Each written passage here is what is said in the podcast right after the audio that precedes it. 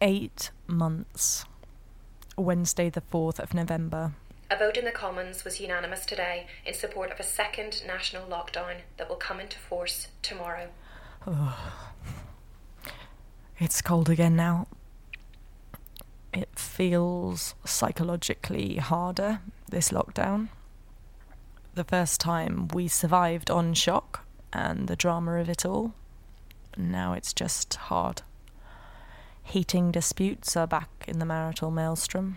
He tries to use Elle as a reason to turn it down, and I use her as a reason to turn it back up. I usually win, and he takes his jumper off. Our daily walk now conforms to the 1 hour a day. All the branches are bare, and I try to entertain you by kicking up the dead leaves. I'm bored. She's bored too.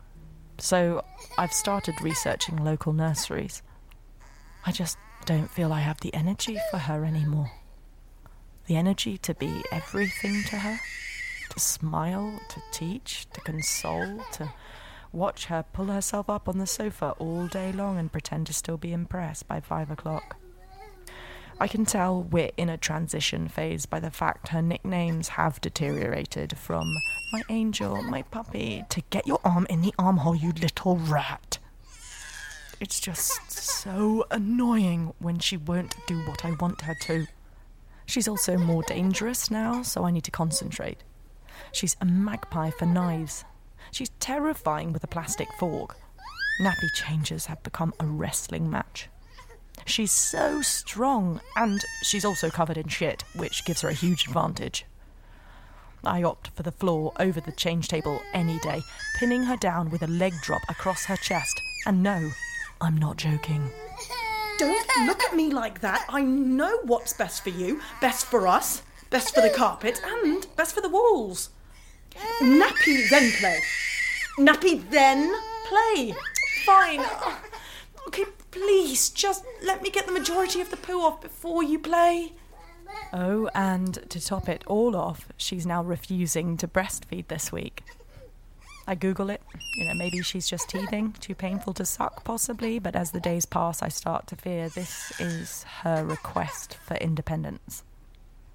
And I keep trying to tempt her back to the intimacy of being a source of food for her, just in case. Making myself as edible as possible, but she doesn't want me. It feels like the same thing. Oh, it's pathetic how rejected I feel. I hate knowing that I'm drying up with every missed feed, like my magic power is dying. It's now the only time of day I get to hold her close to me. One last try, but she just cranes her neck as far away from me as possible, and she does that with food she doesn't like. My breasts engorge. They're finally big, Mum. God, it's so sore. They didn't receive the cancellation notice. I can feel knots of blocked milk that I need to massage out to prevent an infection. I need to pump out just enough milk to relieve the tension, but not enough so my body thinks there is still demand.